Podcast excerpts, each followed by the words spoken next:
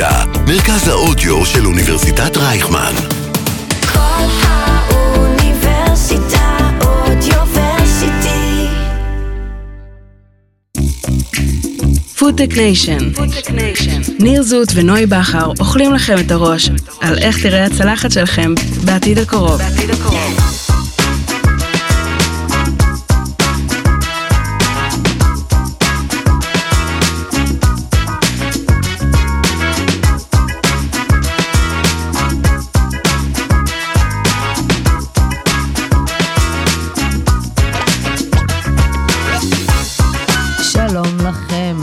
בעוד פרק של Foodtech Nation, והיום החלטנו לעשות קצת סדר בבלאגן, ולדבר קצת אקטואליה.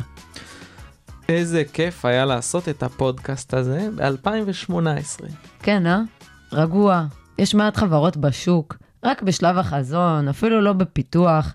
היום אני פותחת חדשות ורואה כל רגע שם אחר בכותרות. כן. בלי 348 חברות, בלי מספרים של גיוסי כספים שכבר באמת קשה לעקוב אחריהם, בלי שיתופי פעולה גלובליים עם ענקיות המזון, כשהכול עוד היה בגדר חלום. ההשקעות אז עמדו על 14 מיליון דולר, והיום כבר מתקרבות אל המיליארד רק בישראל, בתחום החלבונים האלטרנטיביים. כמובן שהכל בהומור, אנחנו שמחים לראות עד כמה הפודטק נכנס יותר ויותר לחיים שלנו, וכמה פיתוחים מטורפים מתרחשים בכל רחבי העולם, וכמובן, פה בישראל. אבל עדיין, ניר, אני חושבת שהגיע הזמן לעשות סדר, להבין את החדשות בהחלט. שבעולם הפודטק, שצצות לנו כבר בכל מדיה אפשרית. שנתחיל? היידה. Foodtech Nation. איך תראה הצלחת שלכם בעתיד הקרוב. אז לפני שאנחנו מתחילים לעשות סדר בחברות הגדולות פה בארץ, בחלבונים האלטרנטיביים, בשיתופי הפעולה בתעשייה, אני רוצה לפתוח בפינת אקטואליה קצרה ולציין פה כמה מהגיוסים האחרונים של חברות בישראל ובעולם, שעלו לכותרות ומציגות עוד פתרונות לעולם טוב יותר. נתחיל עם חברה ישראלית שהלכה לכיוון מעניין, חברת גרין אוניקס, שגייסה לאחרונה 18 מיליון דולר. גרין אוניקס היא החברה הראשונה והיחידה שפיתחה טכנולוגיה לגידול ומסחור גלובלי של ירקות על ירוקים, טריים ממשפחת ה duckweed. עדשית המים, למי שלא מכיר, נישה מעניינת.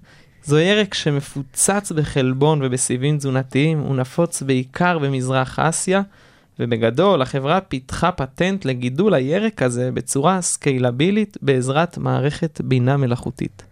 זאת ועוד, תחום הפודטק נבחר כתחום בעל עדיפות Mm. לאומית, והמשמעות? זו חדשה גדולה. המועצה הלאומית למחקר ופיתוח של משרד החדשנות תשקיע מיליוני שקלים בשנה בגיבוש תוכנית לאומית ובקידום התחום.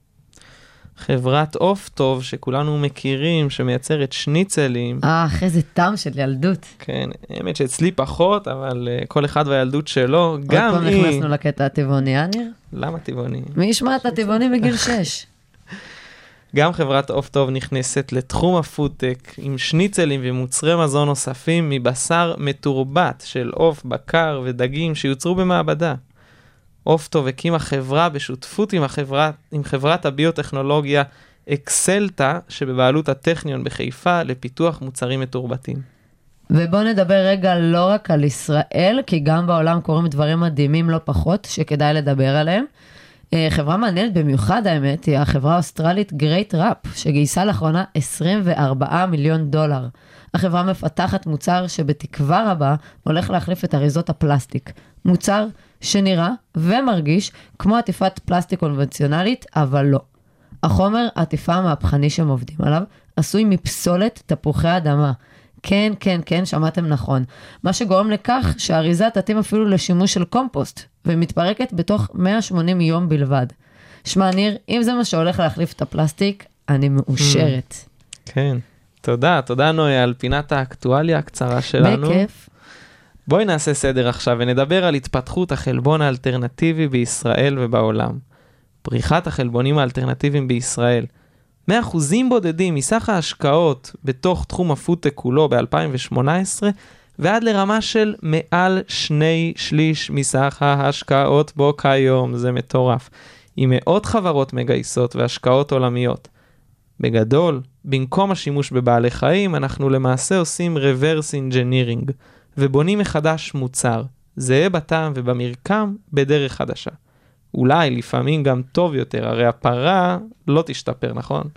הטכנולוגיה, כן. אז יאללה, בואו נתחיל. בואו נבין קצת מי נגד מי, או אם להיות מעט יותר אופטימיים, מי עם מי. ומי... עם. ומי יביאו לנו את הבשורה? דרך סיפורן של החברות הבולטות והמבטיחות. בואו נדבר על כמה מהחברות לפי שיטת הייצור. זוכרים?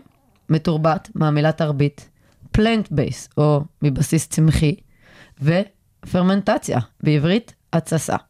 אנחנו שומעים כל הזמן מסביבנו על תרבות טעים, בשר מתורבת, עוף או דג מתורבתים, ומנסים להבין מתי לעזאזל נזכה לטעום את הדבר הזה. בכלל, נגיד שבשר מתורבת מיוצר במעבדה בתרבית טעים, ולא בגופם של בעלי החיים. השיטה הזאת נועדה לגידול של תאי שריר של כל חיה שהיא בייצור מעבד, במעבדה. אז אילו חברות ישראליות מנסות להוציא את המוצר שלהן באמצעות השיטה הזאת?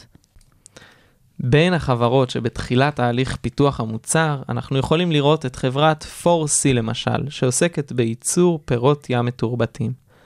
ProFuse ו BioBetter, שהופכות את חזון הבשר המתורבת למציאות, עם פתרונות מהפכניים שמאפשרים ייצור בשר מתורבת בסקלות גדולות יותר ובמחירים זולים יותר. טכנולוגיות אלו מחוללות מהפכה בייצור בשר מתורבת, על ידי קיצור משך זמן הגדילה שלו, שיפור איכות הבשר והגדלת התפוקה, והוזלת הייצור גם, כמו שאמרנו. חברות שנמצאות כבר בשלב הפיתוח, אנחנו יכולים לראות את ווילק, שהתארחו אצלנו בפרק האחרון. החברה עוסקת בפיתוח חלב מתורבת, חלב בקר וחלב אם, המיוצר בתנאי מעבדה על בסיס דגימה שהופקה במקור מבעל חיים. בשלב הפיילוט, מה שנקרא, אנחנו יכולים לראות את Aleph Farms, Future Meat, שעוסקות כמובן בבשר המתורבת, ואת SuperMeat, שרוצה להביא לעולם את בשר העוף האיכותי ביותר, הגדל ישירות מהתאים, בתהליך בר קיימא וידידותי לבעלי החיים. נעבור לשיטת הפרמנטציה, שדיברנו עליה רבות בפרקים הקודמים. נציין ש-38% מההשקעות העולמיות בחלבונים שמקורם בתסיסה היו בסטארט-אפים ישראליים, 152 מיליון דולר. בין החברות שדיברנו עליהן נמצאת חברת קינוקו, שאותם תוכלו לשמוע בפרק הפודטק הישראלי בשירות האקלים. קינוקו עוסקת בפיתוח חלבון איכותי מהפטריה, וכמובן רימילק, שיש לציין שנמצאת כבר בשלבי פיילוט וייצור תעשייתי המוני. וכן, יש לנו את החברות שהמוצר שלהם מתבסס על פלנט בייסט, או בעברית מבוסס צמחים, בניסיון ליצור מוצר איכותי, בריא ובר קיימא, שדומה כמה שיותר למוצר הטבעי. כל זאת על בסיס הצומח. השיטה הזאת כרגע היא הנפוצה ביותר, וה-time to market הוא המהיר ביותר. מתוך הדוח החדש של GFI, ישראל היא מספר אחת בעולם בהשקעות מבוססות צמחים במחצית הראשונה של 2022. בשיטה הזאת אנחנו יכולים לראות כבר כמה וכמה חברות ואת המוצרים שלהן במסעדות ובסופרים. בשלב ה-seed מה שנקרא, אנחנו יכולים לראות חברות כמו אגנאפ, המתכננת לפתח תחליפי ביצים מהצומח. מבלי לגרוע כמובן מהטעם המקורי של הביצה ומהערכים התזונתיים שלה. בשלב הפיתוח אפשר לראות כמובן את פלנטיש של המייסד אופק רון שהתארח אצלנו בפרק איך אנחנו הראשון. אוהבים את אופק רון. אופק ששואף להיות הדייג הכי גדול בעולם בלי לדוג אף דג, וכך לדאוג בעצם לחיי האוקיינוסים. החברה שהוא ייסד מייצרת סלמון על בסיס הצומח, ובשאיפה רוצה גם לייצר דגים נוספים בהמשך. המוצרים שבחוץ, מבחינת המוצרים שבחוץ, אנחנו יכולים לראות את יואג שמייצרת ביצית עין. ביצית. כן, הם מתעקשים, זו לא ביצה אלא ביצית. סייבורית, רידיפיין, שיצרו קציצות בשר מהצומח, ועוד ועוד חברות שנמצאות כבר בשוק ובסופרים סביבנו ורק הולכות ומתפתחות.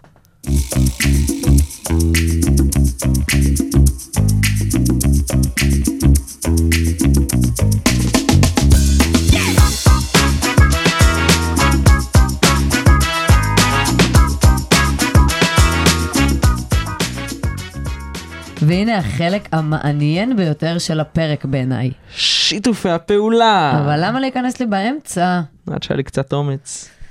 למה שיתופי הפעולה זה מעניין? כדי להבין באילו דרכים החברות מתכננות לפרוץ לחיינו, כדאי להבין את האסטרטגיה העסקית של החברות. הרבה ממנה מסופרת רק משיתופי הפעולה שלה. כי איך אומרים, שיתוף פעולה אחד שווה אלף מילים. טוב, אה, בוא נסיים עם ההקדמות, ניר. מה? אתה מתפרץ לי, אתה... מה קורה? איך אני שוב, כולה משפט השלמה, ודווקא הפעם, וואלה, הוא היה ממש מדויק. צוחקת, תודה על הבילדאפ, ובואו נתחיל. טוב, חברת סייבורית, אחרי שראינו אותם בביקור קצר ב-BBB כהמבורגר מודפס מבסיס צמחי, קיבלנו הרבה מאוד שאלות, לאן הם נעלמו, מתי נוכל שוב להדפיס בהזמנה אישית קציצת בשר. אז שת"פ מעניין שיוצא לדרך בקרוב הוא של חברת סייבורית עם ענקית שירותי המזון סדוקסו נורת אמריקה, הכולל תוכנית שתבחן, נו, חיכיתי להערה שלך, שתבחן, תוכנית שתבחן את המדפסות של החברה למכללות ואוניברסיטאות בארצות הברית כבר בשנה הקרובה. אה, ניר, וואו, what you have for lunch today? Oh, um, uh, I will take the low fat, uh, high protein, medium well, please, burger. יאללה, Yeah. print it, honey. ונעבור לשת"פ הבא של חברת ווילק, אורחנו מהפרק הקודם, המייצרים חלב בתהליך תרבית טעים. החברה חתמה על הסכם עם לא אחרת מקוקה קולה ישראל, למחקר ופיתוח כדי לזרז את הגעתם לשוק של מוצרים המבוססים על חלב מתורבת. גישה למומחיות בתחום החלב, למפעלי הייצור ולרשת הפצה מרכזית. כל זאת שתוכל בעתיד להפיץ מוצרי ווילק. א' פארמס, שיתוף פעולה שלה עם אחת מחברות המזון הגדולות בעולם, המובילה בייצור בשר בברזיל ובייצוא שלו אל העולם כולו. אז כן, השם הזה לא יגיד לנו אולי הרבה, לא כישראלים ולא כצרכנים, אבל BRF זה חתיכת שם בעולם הבשר. אלה חברו יחד להפקה משותפת של בשר מתורבת באמצעות שילוב בין יכולות השיווק, ההפצה, הייצור והמיתוג של ענקית המזון, לבין הטכנולוגיות של א', לטובת הפצת המוצרים בברזיל ובהמשך גם בשאר העולם. זו תקופה מאוד uh, רגישה בענף הבשר, חשוב להבין את זה גם בעולם וגם בברזיל. אנחנו מדברים על זה כאן בפרקים הקודמים שלנו לא מעט, אבל בואו רגע נבין, בברזיל מדובר בגורם המרכזי לכריתת יערות האמזונס, מה שגורם לעלייה מאוד רצינית בתקופה האחרונה של חוקים שמאיימים על הענף כולו. המשאבים שם באמת נגמרים ושם מרגישים את זה וההתנגדויות עולות מכל עבר. הצעד הזה של חברת BRF מראה שהחשיבות ענקית גם עבורם. ונסיים כמובן עם אה, ענקית המזון בישראל, תנובה, תאגיד המזון הגדול, הודיע על שיתוף פעולה עם חברת פלוריסטם, חברת תאי גזע, לצורך מיזם חדש לייצור בשר מתורבת, שישתמש בידע התהליכים הביולוגיים של חברת פלוריסטם, וביכולת הפיתוח, הייצור וההפצה של תנובה. תנובה משקיעה 7.5 מיליון דולר במיזם חדש. ושיתוף פעולה מאוד מעניין, אם אנחנו, את יודעת, בחברות המזון המובילות בישראל, ובין חברת שטראוס לאלפרו. במסגרת שיתוף הפעולה, אלפרו, שטראוס בעצם, תייצר עבור השוק הישראלי מוצרי חלב מהצומח, יחד עם אלפרו הבלגית, שמובילה את התחום בעולם. וכן, אנחנו ממש בקרוב נוכל לראות מגוון מוצרים מבוססי צמחים במקררים, בסופרים. חלקם, אני רק חייב להגיד לך לפני, אני מחכה להם כל כך הרבה, באמת, יוגורטים בטעמים מטורפים. איך אתה. מתרגש פה? נשבע, אני מחכה לטוס לפעמים למקומות, רק כי אני יודע שזה הולך לחכות לי שם, ועוד רגע אני לא אצטרך לטוס לשום מקום, כי הכל יהיה כאן. פתאום שיתוף פעולה אחד באמת שווה אלף מילים. ניר, צדקת. כן, לפעמים אני אומר דברי חוכמה. מה לעשות? פרגנתי לך כבר, למה להגזים? בוא נסיים את הפרק כמו שצריך, פעם אחת, בלי ויכוחים, ותשחרר. יאללה, ביי, הלכתי לאכול. אה, רגע, נוי, את לא חושבת שצריך להקליט שוב איזה חלק? ניר, ביי. רגע, נוי! טוב, לא אז לא. אז תודה רבה לכם שהקשבתם לנו ולי לעוד פרק, ונתראה בפרק הבא.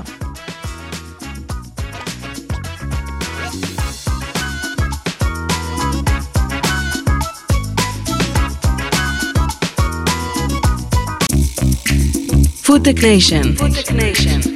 איך תראה הצלחת שלכם בעתיד הקרוב.